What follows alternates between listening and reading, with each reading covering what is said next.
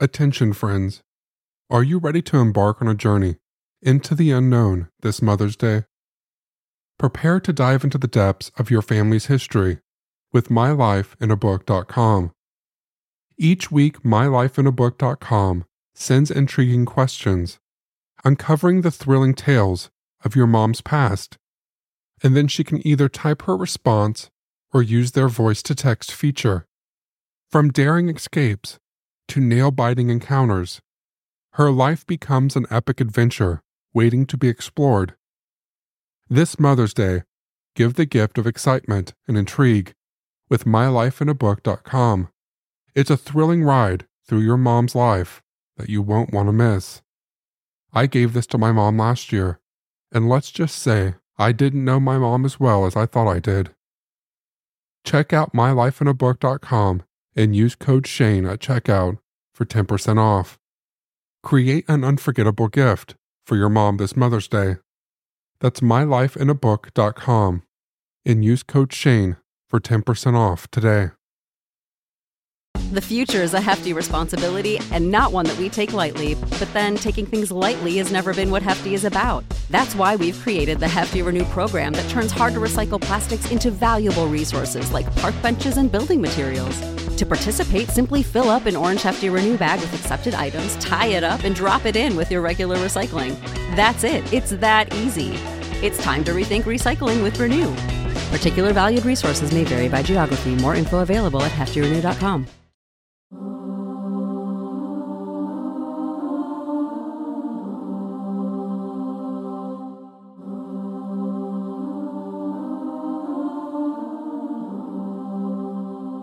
Welcome back to My Bloody Valentine, our two-part Valentine's Day special.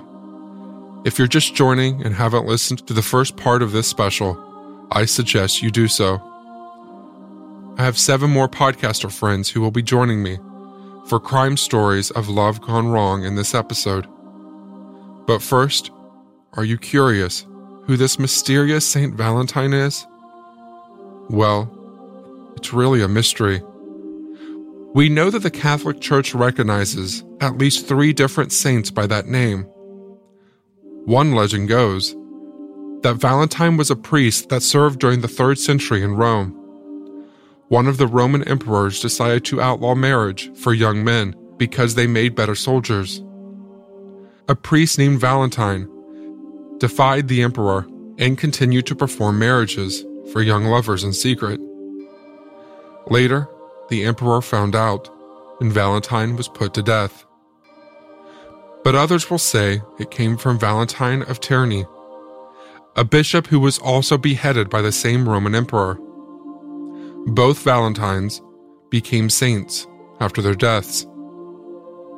Whichever may be the case, Valentine's Day is a day of love, until that love goes wrong.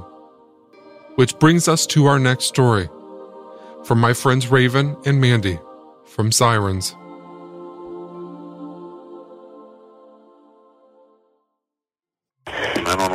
Please send an ambulance, please. What's the problem? My wife, I think my wife is dead. Sir? Please, send, listen, I'm a doctor. I've been trying CPR. Please send somebody, quick. Okay. Is she not breathing? No, she's not breathing. I don't get pulse, please. Okay. Hurry. You're doing CPR on? Yes, I'm trying. Yeah, I'm going to hang up so I can continue, right. Please. We'll be right there. Okay. February 14th, 2001, Susan Hamilton had been strangled and brutally beaten in her own bathroom. Her naked body was discovered by her husband, John, that Valentine's Day morning. Dr. Hamilton was an OBGYN doctor who had privileges at several different Oklahoma City hospitals, one of which I worked at. I was an office manager for a doctor and would see him in the doctor's lounge on several occasions. So according to Dr. John Hamilton himself, he had been up at dawn for a 7 a.m. surgery at an outpatient clinic. That surgery was over by 8 a.m. and afterwards, John stopped by the hospital where he had another procedure scheduled for later that morning. Afterwards, the doctor decided to swing back home. he was only at home for a few minutes because at 9 a.m. his pager went off. It was the hospital calling him to get back for a second surgery. By 9:30, he was scrubbing up for the operation, a complicated removal of a tumor. The procedure went off without a hitch, and later, none of the other doctors reported anything at all unusual in his behavior. By 10:45, he was on his way home again, which is when he says he discovered Susan in a pool of blood. So the timeline was extremely tight for the doctor to even be considered as a suspect. Investigators found a Valentine's Day card at the scene from Susan to John, and it was opened. The card had been found inside John's Jaguar. Susan's message inside said, quote, "Obviously, I bought this before last Monday, so I guess maybe they don't seem as appropriate now, but I do love you. Have a good day, Susan." Susan's friend, Susan Johnston, who lived next door, said Susan had noticed that John was getting a lot of cell calls. Susan demanded to see John's cell phone bill. She finds a huge number, and I'm talking close to 100 phone calls to this phone, back and forth to John. And she gets very suspicious and confronts John about it. John had an explanation for his wife that the patient had been having some serious psychological problems and had even threatened suicide. John, the good doctor, was simply trying to counsel her, and while he may have stepped over his boundaries professionally, he said he never had an affair with her. Alina Aguirre, a topless dancer for 8 years, testified she had performed table dances at 2 of the clubs in Oklahoma City for the doctor. She said that he overpaid her for dances that only cost $20 each. The dancer, also known as Nina, had first went to Dr. Hamilton in the early 90s when she saw him at his office for an abortion. She said he would give her samples of medication she needed for depression when she didn't have any money to buy any of the prescription drugs herself. Nina said that he was calling her like 10 or more times a day. And on February 8th, after Susan learned of the cell phone calls, that Dr. Hamilton wrote Nina in a letter saying he could no longer be her doctor. The dancer said Hamilton told her that he loved his wife and didn't want to get a divorce.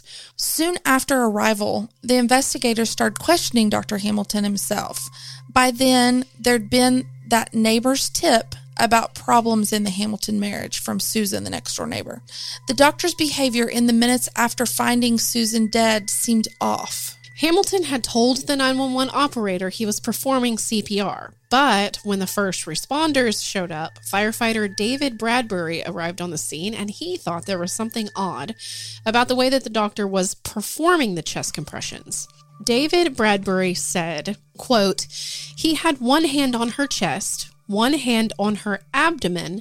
The way that we are taught to do CPR, we interlock our hands. The palm goes on the center of the chest, on the sternum," something in which Dr. Hamilton should have been well versed in. Dr. Hamilton had said, "I talked to the surgery nurse and she said the surgery before yours started 30 minutes late. I still had 15 or 20 minutes leeway in there, but because it was Valentine's Day, I wanted to give Susan her first Valentine's Day card. Start her day off right before she got busy with her meeting. And Susan's getting ready, you know, trying to get dressed, and we kissed. I gave her her Valentine's card. She went to the closet and got one and gave it to me." It is also stated that by Susan's daughter that Susan had threatened divorce in December, but decided against it and to go to therapy with John. This was just 2 months prior to the murder. As the detectives looked more closely into the doctor's timeline that day of surgery, they learned that the second surgery, originally scheduled for 9 a.m., hadn't actually started until 9:40 a.m. And why was it delayed? Because Dr. Hamilton was late. To investigators, that delay opened up the doctor's window of opportunity by up to an hour. Late that Valentine's Day afternoon, they arrested John Hamilton for the murder of his wife. The investigators then placed Dr. Hamilton in the back of the police car. And it was there that they kind of noticed odd behavior. Detective Teresa Sterling said that he was acting very upset. He was banging his head into the screen. He was jailed immediately and denied any bail. She was talking about leaving him, and so the motive was lost love. Believing that Susan Hamilton's threat of divorce was enough to make the doctor snap, prosecutors developed a theory that the couple had argued that morning after exchanging the cards. The doctor then came back later with murder on his mind. In December of 2001, Dr. John Hamilton was being tried for her murder.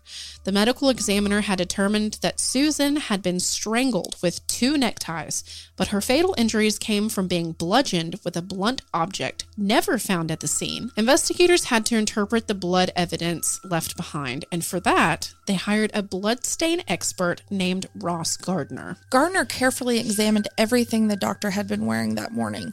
A lot of the blood on his clothing could be explained by his attempt to administer CPR, but the expert looked at John's shoes, the left one in particular. The shoes were found near Susan's body. John said that they fell off his feet as he was attempting to revive her.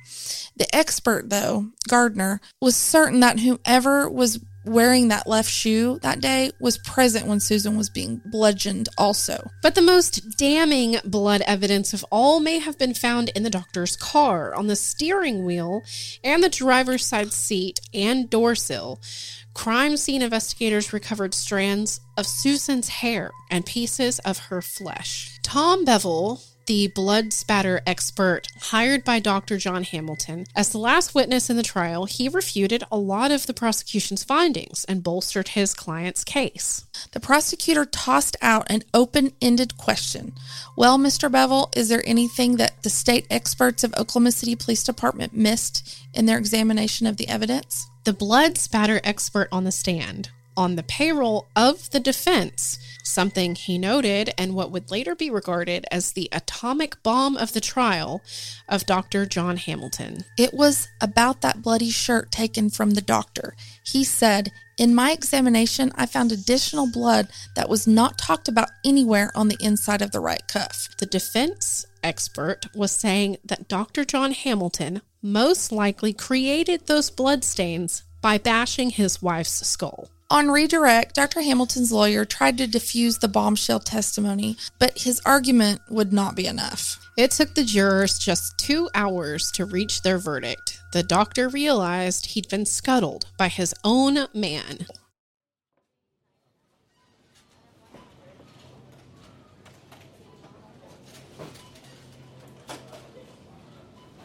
A great way to spend Valentine's Day is to go shopping together.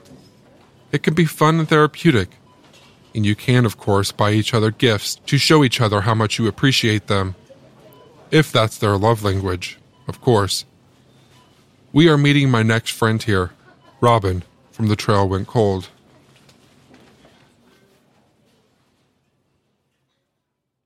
So for this Valentine's Day special, I'm going to be discussing the perfect Valentine's-themed cold case, as it involves a couple who got married on Valentine's Day, the husband being found murdered on Valentine's Day exactly 1 year later, and his wife becoming a suspect. And there are just so many crazy elements to this story. The victim in question was 26-year-old William Edward Trimbach, who went by the name Billy, and he was originally born in Morgan County, Colorado, before he moved to Carlin, Nevada during his childhood. Billy had 2 children with his first wife before their marriage ended in divorce, but on February the 14th, 1992, he got remarried to 37-year-old Cindy Trimbach, who had 4 children of her own from a previous marriage.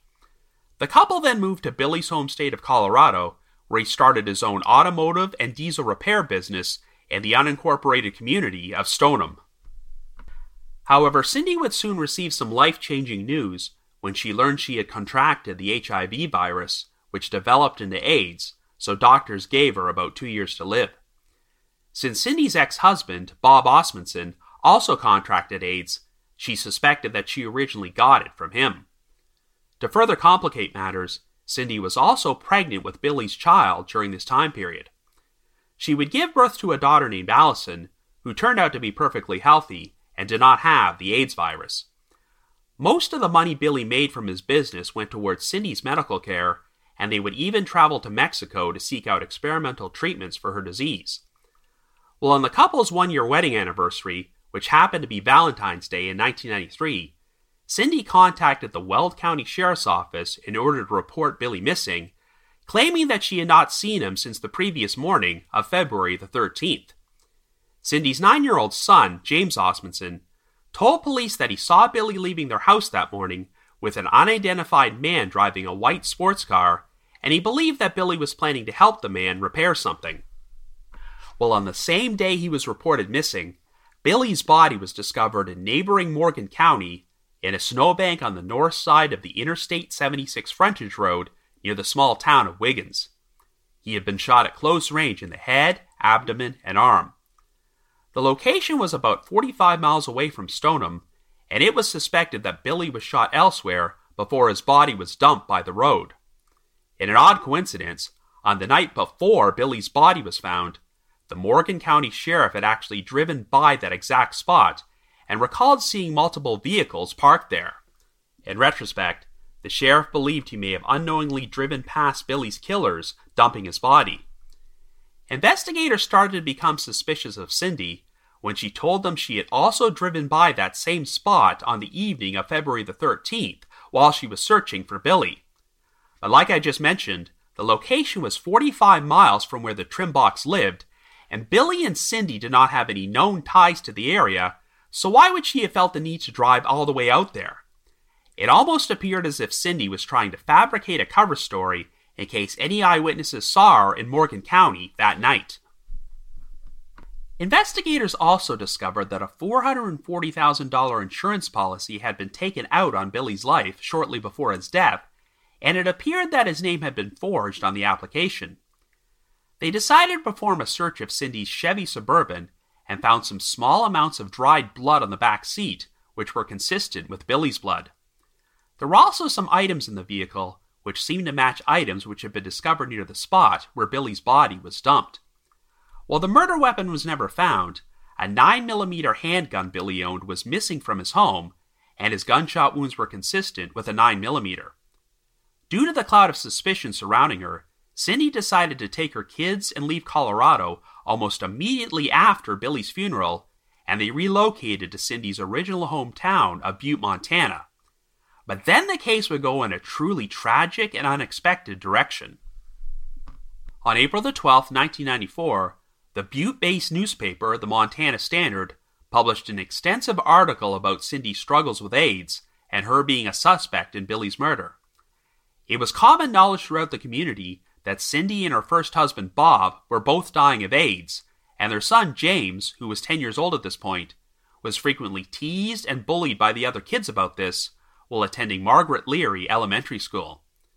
Well, it appeared that James finally reached his breaking point because on the very same morning that the Montana Standard ran their article about his mother, James showed up at school with a .22 caliber pistol.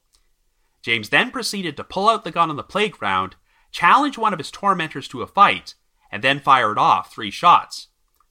One of the shots wound up striking an 11-year-old student named Jeremy Bullock in the head behind the ear. Jeremy died the following day, and to make the situation even more tragic, he was not one of the kids who had been bullying James and was only caught in the line of fire. At the time, James was considered to be the youngest school shooter in American history, though that record has since been broken. Given his young age, James was too young to be charged with murder, so he was sentenced to 2 years in a residential psychiatric treatment center and wound up being placed in foster care following his release. By that point, James's mother and father had both died due to complications from AIDS, with Cindy passing away on March 1, 1995, at the age of 40.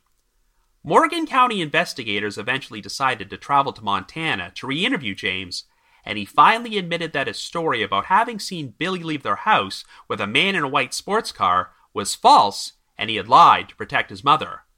However, even though Cindy is now deceased, the authorities do not consider this case to be closed, as they believe that she hired at least 2 people to kill Billy.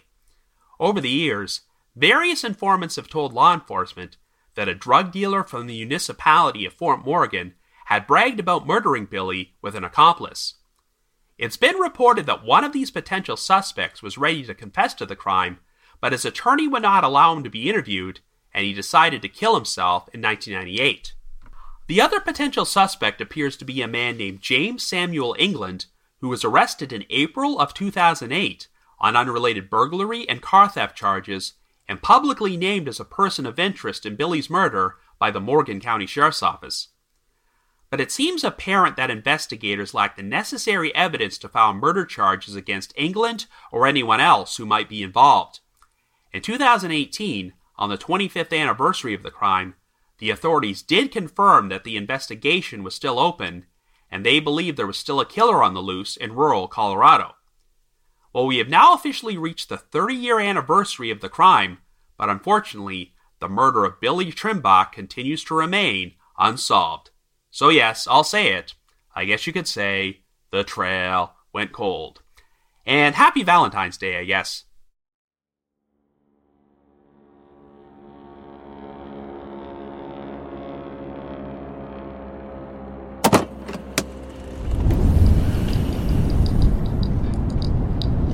Skydiving with your Valentine is fun if you're into thrills and adventure.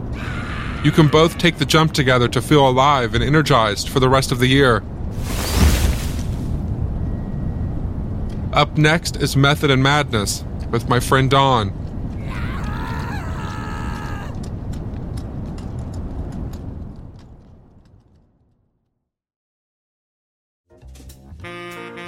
Sweetheart, my true heart, I know there are girls with more shapely bodies, but I'm not carrying what they have. I have the greatest part of all blessings, a noble man's deep, true, eternal love. How impatient I am and will be. I want to look up into your dear face for hours as you touch my body close. The words, the language, it was all indicative of the time period a century ago, the Roaring Twenties, Prohibition, jazz, and Americans bringing the latest gadget, radios, into their living rooms. But these words were not lyrics from a ballad. No, these words were written in lead pencil, on paper, found amongst other torn letters just like it, in the grass, near the two bodies on Phillips Farm. It was there under a crabapple tree in a field of goldenrod, outside New Brunswick, New Jersey, that the lovers were discovered that Saturday, September 16, 1922, purely by chance. It was a man and his underage girlfriend that came across the scene while out for a walk. It was obviously foul play. The couple was lying on their backs next to each other. She was dressed in a polka dot dress and stockings, her legs crossed. He, in a dark suit, his coat torn and muddy from being on the ground for so long, and his Panama hat pulled down over his face. His right arm was outstretched, and propped against his foot was a business card that identified him. It read, Reverend Edward W. Hall, Church of St. John the Evangelist, New Brunswick, New Jersey. The 41-year-old pastor of the local church was a victim of a homicide, a single bullet to his right temple. His companion was 33-year-old Eleanor Reinhardt Mills, a soprano in the church choir. Her wounds hinted that the killer, or killers, had targeted her more aggressively. She had 3 bullet wounds to her head, and underneath a scarf covering her neck, a deep laceration to her throat. And it would be determined years later, her tongue had been cut out. The pair had been dead for at least 36 hours. The scene, including the placement of the two bodies, suggested a purposeful, thought-out act of murder and staging, from love letters strewn about the bodies to the way the bodies were positioned. She called him Babykins. He called her his Wonderheart. The two victims, it turned out, were married, but not to each other. Their affair began about 4 years previously in the church, igniting rumors and prompting whispers of a scandalous nature, a pastor, a member of the choir, love letters tucked safely inside hymn books and passed back and forth to each other on Sundays. Now, in a symbolic display, those letters were out in the open. The affair exposed, the rumors confirmed, the whispers now of a different, darker nature. Victim Eleanor Mills was married to James Mills, an officer of the church. Victim Reverend Edward Hall was married to Frances Stevens, a wealthy heiress. She was insistent that the relationship between her husband and Mrs. Mills was purely platonic, not romantic in nature. The killer clearly wanted the public to believe otherwise. But despite the not-so-subtle staging of the scene and potential for oodles of evidence, this double homicide was mishandled from the start, from the police arguing over jurisdiction to reporters handling the Reverend's business card, from the curious public flocking to the grassy area to snag pieces of dirt, to peeling bits of bark from the crabapple tree to keep as souvenirs. And that mishandling had a significant impact on the investigation. What could have been an open and shut case would drag on for years. Meanwhile, the tabloids were salivating. The crime had everything that sells newspapers: love, lust, betrayal, jealousy, violence, mystery. Some headlines in the following weeks read, "Murder of popular pastor and choir leader stirs entire state," and "When murder lifts a small town's lid." And the news was spreading outside of that small town and outside of that state. At breakfast tables all over the country, folks would sit down with their cup of coffee and their newspaper, eager to see what the latest headline would be. The tabloids out of neighboring New York City fanned the fire and kept the country's interest in the case. So much so that today, it's been said, those tabloids may have been the reason a trial finally took place. They relentlessly reported on the lack of progress in the case, with headlines like "Sorry Spectacle of Justice" and "Hall Slain a Year Ago, but Justice Slumbers." Accusations had been aimed in all sorts of directions, at the couple who discovered the bodies, then to the spouses of the victims, of course, but ultimately, it was Reverend Hall's widow, Frances, her brothers, and her cousin that became official suspects, accused even by an eccentric woman that swore she witnessed the murders, despite doubts about her credibility.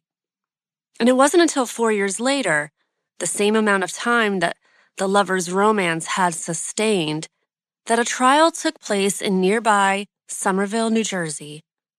The defendants were the Reverend's widow, Frances, and her brothers, Henry and William. Their destiny, if convicted, was the electric chair. It made sense. Like a Shakespearean tragedy, the two lovers' ardent affair found out, their written expressions discovered in a drawer by a jealous wife, the heroic brothers coming in to defend her honor, a confrontation by moonlight, and then the final scene as the two traitors, the star-crossed lovers, meet their demise, with more violent attention paid to the young mistress in an additional act of vengeance. But alas, in the end, it was a comment in an article from the Daily News on November 20th, 1922, that predicted the outcome. Quote, "Indictments will either be returned or the case will be forever relegated to the annals of unsolved crimes." And so it was the latter. The trial ended in December of 1926 with no convictions. All three suspects were acquitted, and a century later, those murders still discussed in a more modern sense on social media and Reddit forums. Books have been written, theories tossed around, but the case remains officially unsolved. Although only three people stood trial for the Hall Mills murder, and all three were acquitted, what happened on Phillips Farm in late September 1922? Was it the Reverend's wife, Had she discovered the truth about her husband's affair?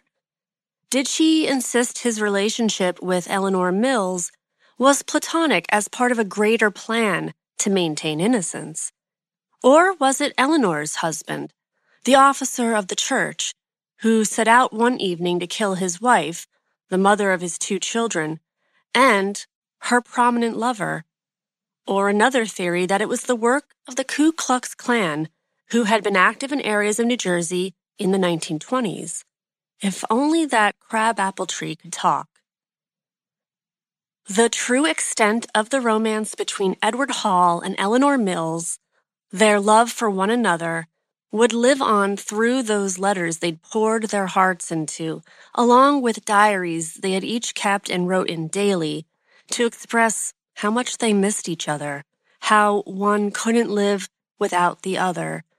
Those writings would become their legacy.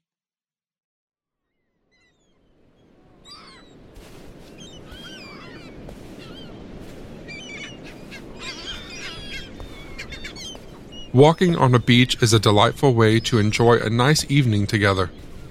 I brought a picnic for us to enjoy after a long walk.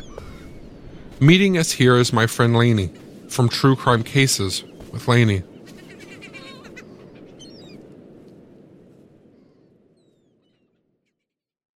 A swinger's lifestyle can be great for some, or it can be problematic for others. For one newly married couple, a wild night of sex and drugs turned deadly. Okay, on to the show.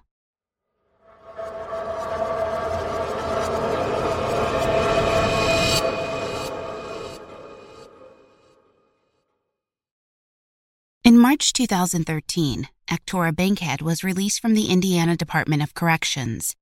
He had been convicted on February 13, 1997, of carjacking. Actora met Diane Lynn Smith shortly after leaving the Department of Corrections. After dating for a week and only knowing each other for less than 4 weeks, they married on April 23, 2013. The couple moved into Diane's house on Dr. Martin Luther King Jr. Street in Indianapolis. According to Actora himself, he found a job just a few days after being released from prison and was set on following the straight and narrow path. Actora also believed Diane was the love of his life and a godsend. On June 15, 2013, two bodies were found in a vacant lot in the 1100 block of Miley Avenue in Indianapolis, Indiana. An attempt had been made to burn the bodies. The two were identified as 27-year-old Michael Hite and 34-year-old Crystal Lucas. Actora Bankhead was soon arrested for the two murders, as it was Diane who had called the police to report the bodies and how they had gotten there. In the early morning hours of June 7, 2013, Diane had come home from work. Diane and Actora were in bed when Actora received a phone call from Michael. He got up and went downstairs to talk to Michael. Now, not long after, Michael came over to their house, parking his car on Indianapolis Avenue near their house. Diane stayed upstairs while Actora and Michael sat downstairs drinking and talking. Sometime later, Diane heard a female's voice join in, and she heard Michael tell Actora he had just met this woman, Crystal, at the liquor store. Diane went to sleep, but just after she drifted off, Actora came to the bedroom and woke her up, asking her to drive the trio somewhere to get some crack. Diane said no initially, but Actora kept on pestering her until she finally agreed. Diane drove them to an apartment at 38th Street and Boulevard Place, where Michael got out and went inside. He was in there for about 10 minutes before returning to the van. Once they returned to the house, Diane again went upstairs and went to sleep. Yet again, Actora came in and woke her up, saying he was high and he wanted all four of them to have sex. Diane said she didn't roll like that and refused. But once again, Actora pestered her until she relented. Michael and Crystal joined them in the bedroom, and they swapped partners. Crystal became upset when she realized Michael had sex with Diane without protection. Crystal knew Michael was HIV positive and related this information to Diane.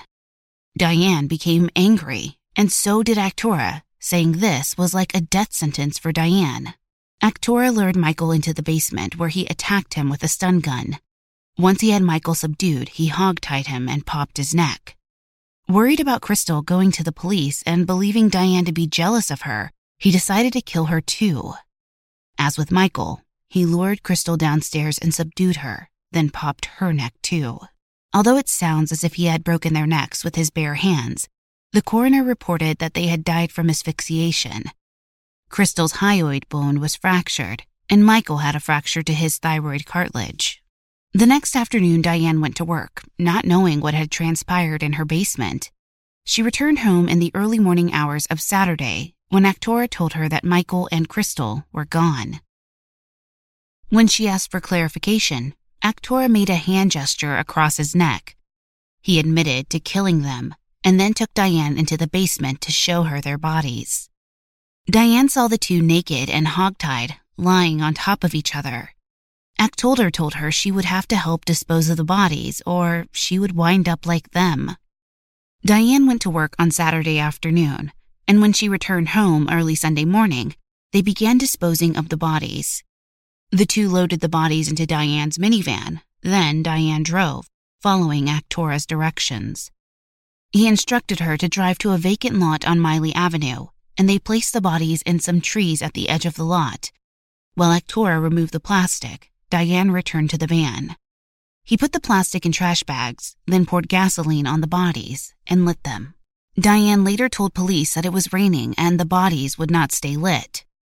After they left, Actora had Diane drive to an apartment complex where he threw the trash bags in the dumpster. After returning home, the couple removed valuables from Michael's car, including the stereo. Diane then drove it to another apartment complex before they returned home and went to bed. Over the next week, Actora kept a close eye on her and would not let her leave his side. During the same time, a friend of Michael's who knew he was at the bankhead's house began distributing missing persons flyers in Diane's neighborhood. Michael had called this friend and said he was visiting with Actora, and then the friend saw Michael's car on Indianapolis Avenue before Diane moved it. On Friday, June 14th, 1 week after the murders, Actora finally left Diane alone for a time. She called the Indianapolis police and changed the locks. Diane spoke to Detective Harry Dunn and told him about the murders and where to find the bodies. When Detective Dunn sent an officer to the lot on Miley Avenue, the bodies were located in a severe state of decomposition and infested with maggots. In addition to the two murder charges, Actora was charged with intimidating Diane. While in jail awaiting trial, Actora met Jeremy Bullock. Jeremy was in jail awaiting trial on 2 burglary cases. Jeremy had previously been in prison for a murder he committed when he was 17. While in prison for his murder charge, Jeremy had been attacked several times for being a snitch.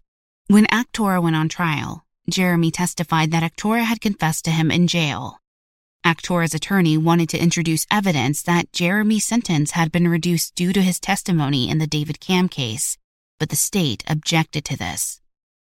In a concession, however, the court did say the defense attorneys could question Jeremy about testifying in a different murder trial because his motive in trying to bargain for himself was relevant.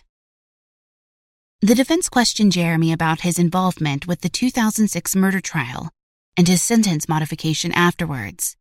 They also mentioned his current charges and the expected sentence. Interestingly, they also discussed how in October 2014, Jeremy had written a letter to a judge asking for leniency in his probation revocation case, since he was cooperating with some murder cases in Marion County. Additionally, in the 9 months he had been in jail awaiting trial, Jeremy had written 8 letters to the Marion County prosecutor, each one talking about other defendants, most in jail on murder charges. Despite the somewhat uncanny knack Jeremy seemed to have for hearing confessions, Actora was found guilty on 2 charges of murder, but not guilty on the intimidation charge. He was sentenced to 125 years in prison, 60 years on one charge, 65 years on the other. Actora appealed his sentence, stating the prosecution prejudiced him by showing the photo of the bodies riddled with maggots. However, this photo was never shown during the trial, only mentioned. He also appealed because his defense was limited by not being able to mention the David Cam trial. The third point of the appeal was the dubiousness of Diane's testimony. All 3 points were overturned and the sentence affirmed. On the second point, the appeals court said his attorneys were able to question Jeremy Bullock without mentioning David Cam's name. The appeals court also said that the dubiousness of Diane's testimony was not valid because she was not the sole witness. Because Michael's friend knew that Michael was at the Bankhead's home, he also testified. Diane was never charged with anything, a fact that leaves Actora Bankhead puzzled and angry. In writings he did, available on the internet, he claims she was a master manipulator and a pathological liar. He says he did not have anything to do with the murders and accuses Diane, but this leaves some questions such as how did she get the bodies out of the house on her own, and how did she commit the murders? Actora continues to appeal his sentence and is confident he will get it overturned someday. He writes from prison and wants to sell his work to try and earn money for a better defense. He claims he was railroaded from day one and says investigators overlooked obvious clues he was not involved, although he does not say what these are. Nothing about Diane could really be found, except she filed for divorce on June 26, 2015, and the divorce was granted on September 28, 2015.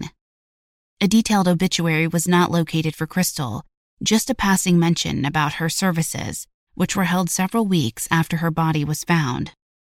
However, an obituary was found for Michael Hite. His family said he had a loving heart and was the epitome of a Southern gentleman.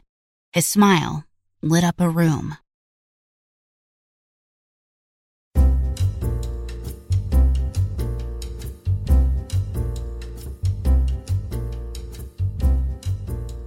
Finding places where live music is playing and just relaxing is another popular date night. The trick is to make sure you know what kind of music your partner enjoys and match their taste well. Otherwise, you may just be annoying them with music they hate for the entire evening.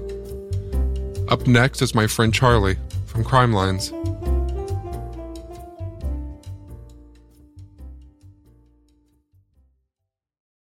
It is a story of love that turned to control and then to murder.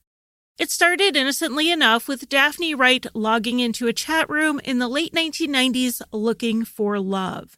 Having been born deaf, the internet introduced Daphne to a larger group of people to communicate with. She met a woman named Jackie from Sioux Falls, South Dakota, and she moved from Maryland to South Dakota to start her new life. This relationship didn't last, but the two remained friends and roommates. In August of 2002, Daphne met the love of her life, Sally Collins. Sally and Daphne left the state for a little while, but when they decided to move back to Sioux Falls, Jackie welcomed them to live in her house to help out with the bills. The problem was that Jackie and Sally didn't get along well. In part due to this tension and in part due to her cooling feelings towards Daphne, Sally moved out. She found an apartment in a complex known as the Deaf Apartments because a lot of deaf people live there. Though Sally had taken a big step away from her 4-year relationship with Daphne Wright by moving out, they were still seeing each other off and on, with Daphne growing more and more anxious as she was losing control of Sally's heart. While playing cards one day at the local deaf club, Sally met 42-year-old Darlene Vander Giesen, and the two became fast friends. It was a friendship that made Daphne jealous, believing that Darlene was trying to steal Sally from her. It was an irrational jealousy because Darlene only dated men, and she and Sally were and always would be just friends. One night in late January 2006, Daphne went over to Sally's apartment unannounced and found her hanging out with Darlene. Daphne's anger boiled over, and she started signing to Darlene that she was ruining her relationship with Sally. Sally told Daphne to leave, and when she refused, Sally then asked Darlene to leave just to defuse the situation. As Darlene left, Daphne made an obscene gesture towards her. Daphne and Sally continued to argue until Sally called the police, and the police told Daphne to go. Daphne stormed off, telling Sally she would be very sorry. Then, 5 days after the argument, Darlene Vandergeesen didn't show up to work. The next day, her parents reported her missing. A family member told the police that Darlene had been getting some insulting emails from a woman named Wendy Smith. These emails called Darlene fat and told her that she had elephant feet. Darlene didn't know anyone with the name Wendy Smith, so she believed it was someone using a fake name to send these emails. The police took Darlene's computer in for a search and found the emails. Based on some of the specific grammatical errors, the investigators deduced the writer was likely deaf, like Darlene, and English was their second language after American Sign Language. In continuing to check Darlene's inbox, they also found an email from Daphne Wright that matched the same syntax from the emails that came from Wendy Smith. So they checked the IP on the Wendy Smith emails, and it led them right to downtown Sioux Falls to the home of Jackie, where Daphne was still living. At first, Daphne denied to the police that she sent the Wendy Smith emails, but eventually fessed up to it. Over the course of the interview, Daphne changed her story 7 times, but she denied having anything to do with Darlene's disappearance. She admitted she wanted Darlene to stay away from Sally, but she insisted that she and Darlene had smoothed things over after the argument at Sally's apartment. Based on the email sent and Daphne's changing story, the police got a search warrant for her house. And when they entered, they were immediately hit by a number of smells, the strongest of which were paint and cleaning chemicals. The smell grew stronger as they approached the basement door. When they headed down the stairs, they found swatches of blue paint on the walls and the floor and the stairs. Not an even coat, but rather a quick, spotty patch job. In scraping the paint, they found small amounts of blood, tissue, and bone fragments and bone chips. And in a trash can upstairs, they found a half-empty bottle of chainsaw lubricant and a receipt for a chainsaw. They sent the biological material to the lab to test it against Darlene's DNA. Believing that Darlene Vandergeesen had not just been killed but also dismembered by Daphne Wright, they began a landfill search.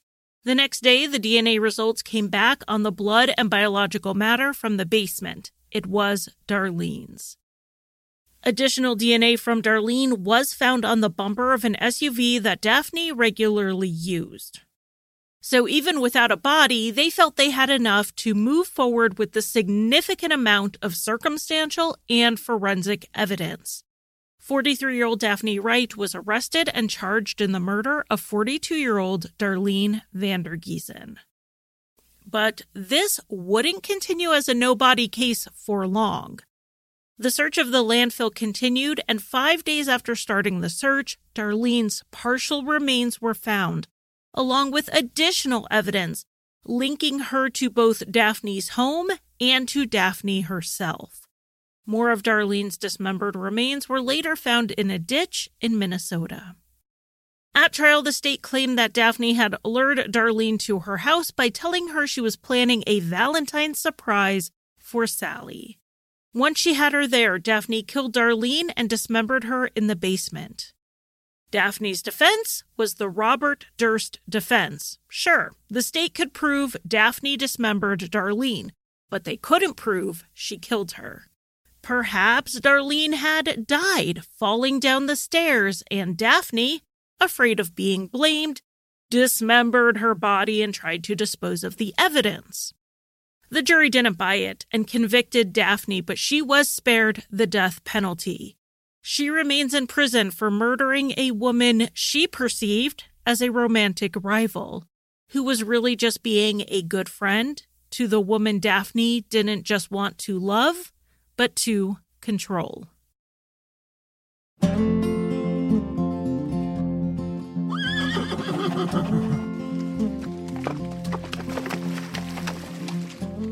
Riding horses is a fun date. Horses are majestic, and riding them is fun, especially on trails you've never been on before. If you aren't comfortable with riding horses, carriage rides are always the next best thing. Up next is Love Murder with my friends Jesse and Andy.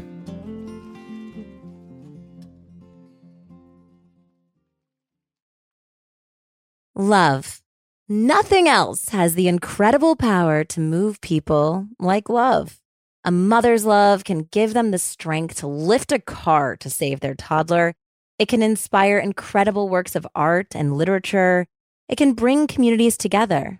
But the flip side of love is a very dangerous thing indeed. That kind of love is the kind that topples empires, burns down villages, and thirsts for revenge at any cost.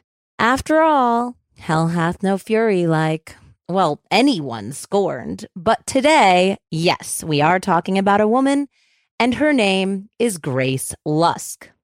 In 1913, Grace was a prim 31-year-old schoolteacher who had recently moved to Waukesha, Wisconsin. She was incredibly well-read, she was well-traveled, she had been to Europe a couple times, and she had a sterling reputation as both an educator and a loyal friend. She was, however, a relatively shy individual, and it seemed like Grace had given up the idea of a grand love affair a long time ago in her life. She was pretty sure she wanted to stay single and be school marmish, for lack of a better word. That is, until she met the dashing Dr. David Roberts at a party. So Dr. Roberts was not only the local veterinarian, but he was also a wealthy man who ran a dairy operation, a cow tonic business. Go back. Cow tonic business, which I believe was some sort of special dairy cow medication. Because again, this is 1913-ish. And he had also published a series of veterinary textbooks that had netted him the big bucks. Not to mention, he reportedly had a fine head of hair and a big, bushy mustache. Two things I definitely look for in a man. Don't we all? The only problem was that Dr. Roberts had a wife. Well, this was hardly an obstacle for the Randy couple, who began a torrid affair. The relationship went on in secret for nearly 4 years until Grace got sick of being the side piece and began to put pressure on her beau to ditch his wife and make her the new Mrs. Dr. Roberts. Gotta get that cow tonic money. Now, David Roberts was very happy to carry on and put Grace off this idea. Well, Grace wasn't having it and wrote the following letter to Mrs. Mary Roberts, who was 52 years old to Grace's 35. Grace wrote, "It has been a desire with me for a long time to tell you finally about the state of affairs between Dr. Roberts and myself. You must have known for a long time that your husband's affections have passed from you, that he cared for someone else." She went on to quote a feminist writer in saying, "In the eternal triangle, our souls require the elimination of one character." Rough. Unfortunately, both women desired to eliminate the other. Dr. Roberts cowardly told his wife that Grace was simply an unstable spinster with a crush. This drove Grace to madness. She appeared on the Roberts' doorstep with a gun and threatened Dr. Roberts while begging him to choose her. The not-so-good doctor called the police to escort his lover back to her boarding house. The very next day, Mrs. Mary Roberts showed up at Grace's house and demanded an explanation for her, quote, asinine performance the night before. Wow. Man, they do not use words the same way they used to anymore. No. Grace showed Mary proof of the affair. There were some letters and photos of the two of them, at which point a furious Mary called her husband and demanded that he come to Grace's boarding house to have a conversation. As Dr. Roberts approached, he heard the sound of 3 gunshots ringing out. He ran to the door, and at the top of the stairs, he found his wife in a pool of her own blood, having been shot to death by his lover. Grace had then turned the gun on herself and was bleeding from the chest as Dr. Roberts flew up the staircase. "Where is my heart?" she asked her veterinarian lover, who then pointed to his own chest. Grace then fired the gun once more into her own chest, but did not succeed in killing herself. She survived. Oh, my. 2 gunshot wounds? 2 gunshot wounds to the chest. Whoa. It took her nearly a year to be healed. So by the time she had healed, she went to trial where her ex-lover was the star witness against her. Dr. Roberts painted Grace as a delusional temptress who refused to leave her alone. The defendant stood up and screamed at the man she had once believed to be the love of her life. "That's not true," she screamed. "That's not true. Oh, you dog." Dog! Grace Lusk was found guilty and sentenced to 19 years in prison for the murder of her romantic rival, Mrs. Mary Roberts. Upon hearing the verdict, Spicy Grace leapt at the prosecutor and attempted to strangle him. Honestly, this is so dramatic. She went from not wanting to ever be with someone to killing someone to try to be with this dude. I think it was repressed. I think that she got to a certain age. I mean, we're talking about 1913 at this point. So 31 was considered a little bit over the hill. Yeah, I think at that point she was like, well, I'm going to dedicate myself to my students, new year, new me. I'm gonna do this thing all on my own. And then she got a taste and she did not want to let it go. So 5 years later, the court pardoned her in 1923 due to her supposedly failing health. And she did get out and marry a brave soul named Edwin Brown, which goes to show that there really is someone for everyone. She then did pass away in 1930 at the age of 52. Speaking of marriage, that old dog, Dr. Roberts, was married a total of 4 times in his life. In December of 1948, he married his 4th wife at the age of 83. Stop it. Was Mary number 1? I am not entirely sure, to be honest. Okay. His new wife, Andy, was 33 years old. She was 50 years younger than him. The old codger boasted to the AP, "More than 50 women have told me that they loved me, but now I'll have to tell all the rest. Goodbye, girls. I'm through." Okay, mister. So that is the tragic tale of schoolmarm Grace Lusk, who killed her romantic rival, Mrs. Mary Roberts. Wow, that was a real incredible short little Valentine's Day taste. Well, thanks so much for listening. It got real love murdery up in here. And thanks to all of you guys for giving us a shot.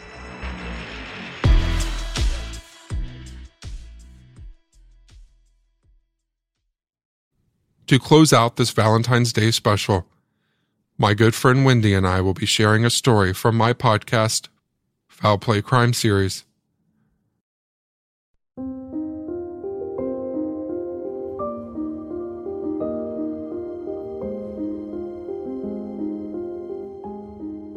Everything will be wonderful someday.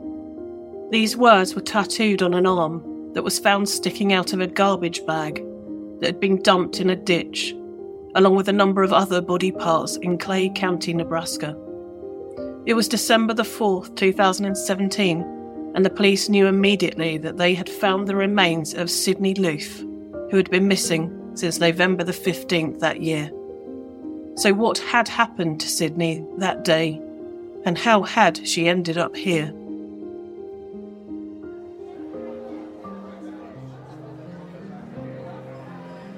Let's go back to Wednesday, November the 15th, 2017. Sydney was excited. Last night she had been on a date with Audrey, a lady she met on Tinder, and they had hit it off straight away. Sydney had even sent a picture of the two of them together to her friend Brittany. Sydney applied her makeup and pulled on a cream shirt before grabbing her white Colombian brand jacket to complete her outfit. She took a quick selfie and posted it to Snapchat, saying, "Ready for my date," before heading out the door. Her mother, Susan, saw the message later in the evening and was excited for her daughter, sending her a quick text saying, "How come you didn't tell me you had a date?" She was glad that Sydney was getting out and meeting people, and deep down hoped that this could be the start of happier times for her daughter, who had been suffering from depression. The next morning, Sydney failed to turn up for her shift at the local home improvement store that she worked in. Her colleagues were concerned and went to her apartment, where they found her car outside but nobody home. They contacted her mother, Susan, who lived 150 miles away. Susan was shocked to receive the call, but also had a gut feeling that something was wrong. Sydney hadn't replied to her message last night and hadn't called her today. They were very close and spoke most days, so she had already started to worry a little. Susan filed a missing persons report.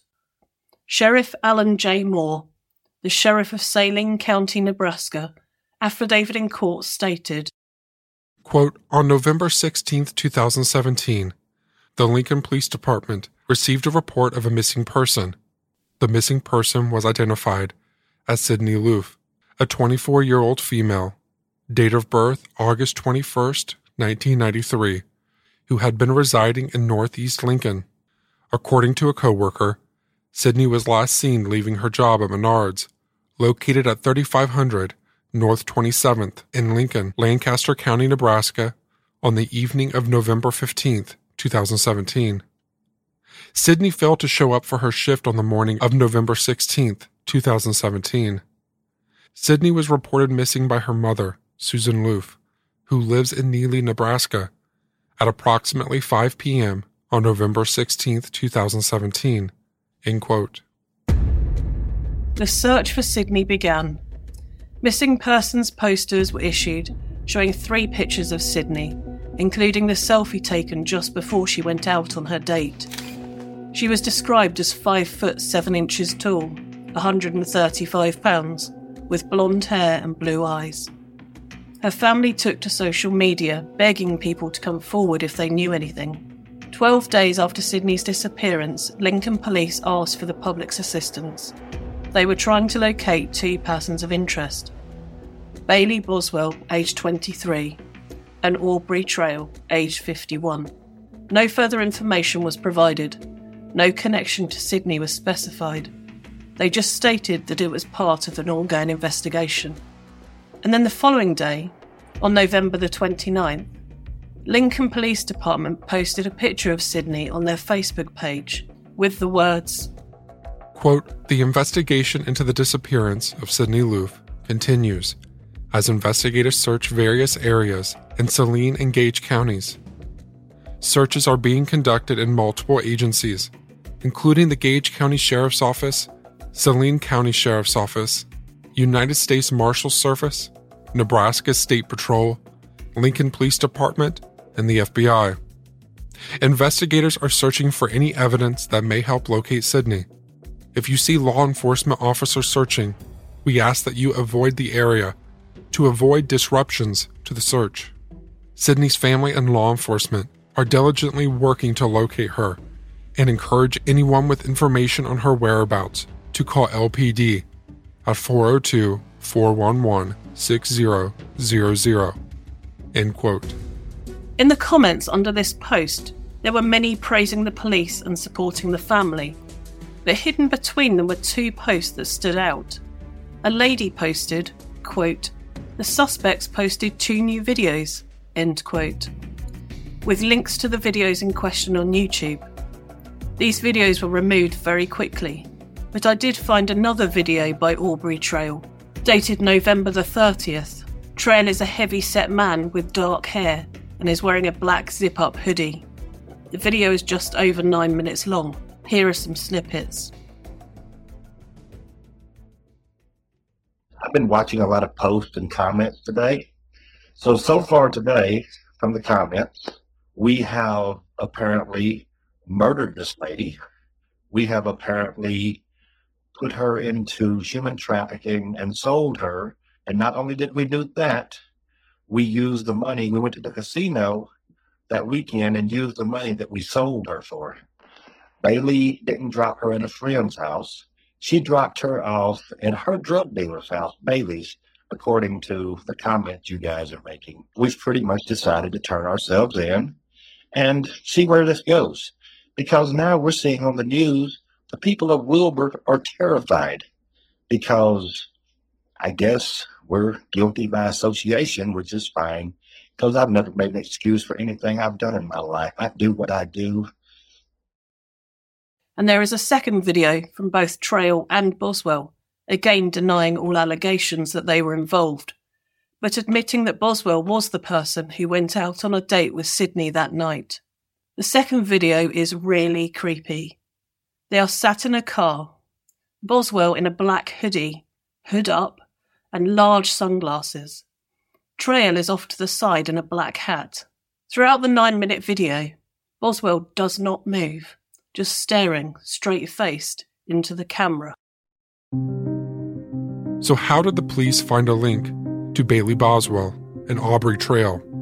The FBI traced the ping from Sydney's phone to Wilbur, Nebraska, about 40 miles from Sydney's apartment. And more specifically, the ping was from the apartments where Boswell and Trail lived. Both of them had extensive criminal histories, including theft and scams, but nothing violent. When the police turned up to question them, they were nowhere to be found, but their landlady mentioned that their apartment had smelled strongly of bleach. A police warrant was obtained, and as they searched the basement apartment, they found a few unusual items. A dog leash, even though the couple did not own a dog, a sauna suit with a crotch cutout, zip ties, a hatchet, a plastic drop cloth smeared with blood, and a book on anatomy. The apartment was filthy, untidy, and cluttered, apart from one room which had been scrubbed clean. Alarm bells were ringing.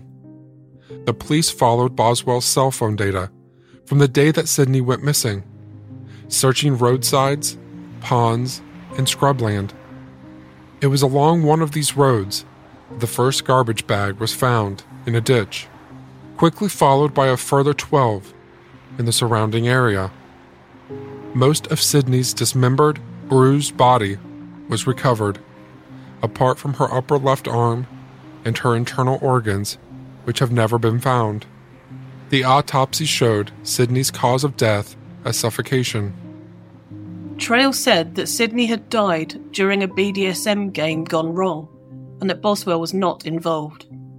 Both Trail and Boswell were charged with first-degree murder, conspiracy to commit murder, and improper disposal of human remains.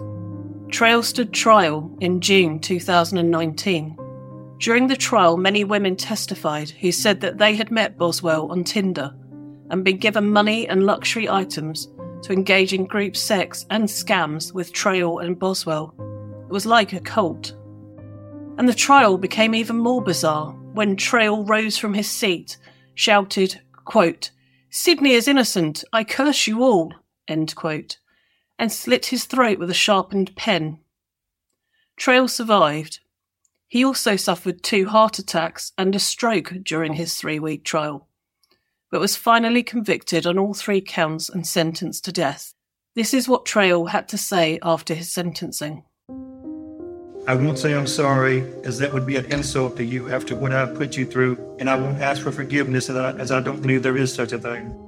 Boswell, whose trial took place in September 2020, was also found guilty on all 3 counts and sentenced to life imprisonment. Thank you for listening. Tinder can be fun, but it can also be deadly. Stay alert, meet in a public place, and stay safe. And happy Valentine's Day.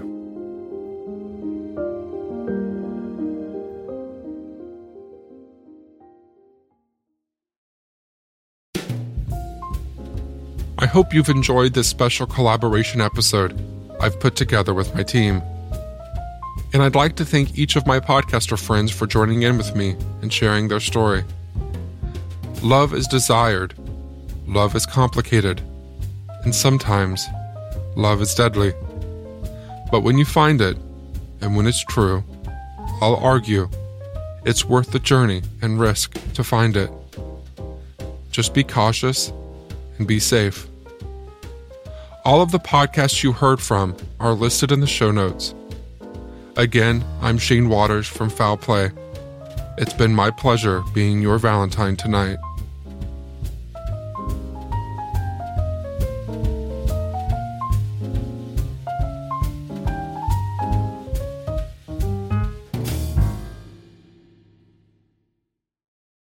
Without the ones like you, who work tirelessly to keep things running, everything would suddenly stop. Hospitals, factories, schools, and power plants, they all depend on you. No matter the weather, emergency, or time of day, you're the ones who get it done. At Grainger, we're here for you, with professional-grade industrial supplies. Count on real-time product availability and fast delivery.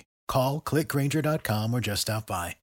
Grainger, for the ones who get it done.